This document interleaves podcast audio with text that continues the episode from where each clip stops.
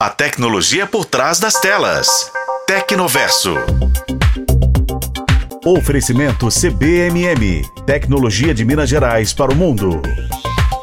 Quem já precisou entrar em contato com algum tipo de atendimento ao consumidor vai se identificar com a situação que eu vou descrever agora. Você liga para a empresa, é atendido por uma gravação e vai clicando em um sem número de opções até de fato ser atendido por um ser humano. É uma tarefa um tanto quanto cansativa, né? Agora, imagina que um assistente pudesse fazer a ligação por você, esperar na linha e só te notificar quando o atendimento estiver prestes a acontecer. É nisso que o Google está trabalhando. Nos Estados Unidos, a empresa começou a testar uma ferramenta chamada Talk to a Live Representative, ou Fale com um Atendente Humano, em uma tradução livre. A nova função está em fase experimental e é restrita aos Estados Unidos, como parte dos Google Search Labs.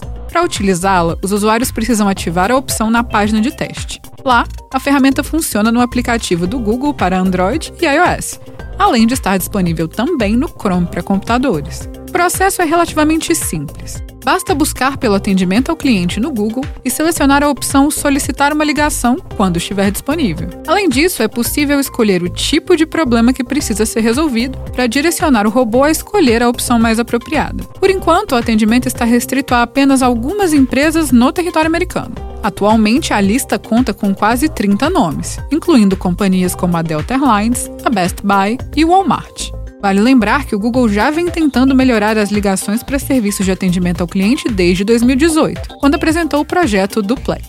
O Duplex, que utiliza uma voz robotizada para ligar para diversos serviços e resolver as necessidades do usuário, já é capaz de marcar horário em estabelecimentos nos Estados Unidos. No Brasil, o Duplex chegou em dois mil e vinte e dois, permitindo a confirmação de horários de atendimento de empresas e até mesmo a compra de ingressos de cinema. E aí, curtiu a novidade? Eu fico por aqui e volto em breve para mais um papo sobre tecnologia. Eu sou Bruna Carmona e este foi o podcast Tecnoverso. Acompanhe pelos tocadores de podcast na F M o Tempo. Oferecimento C B M M. Tecnologia de Minas Gerais para o mundo.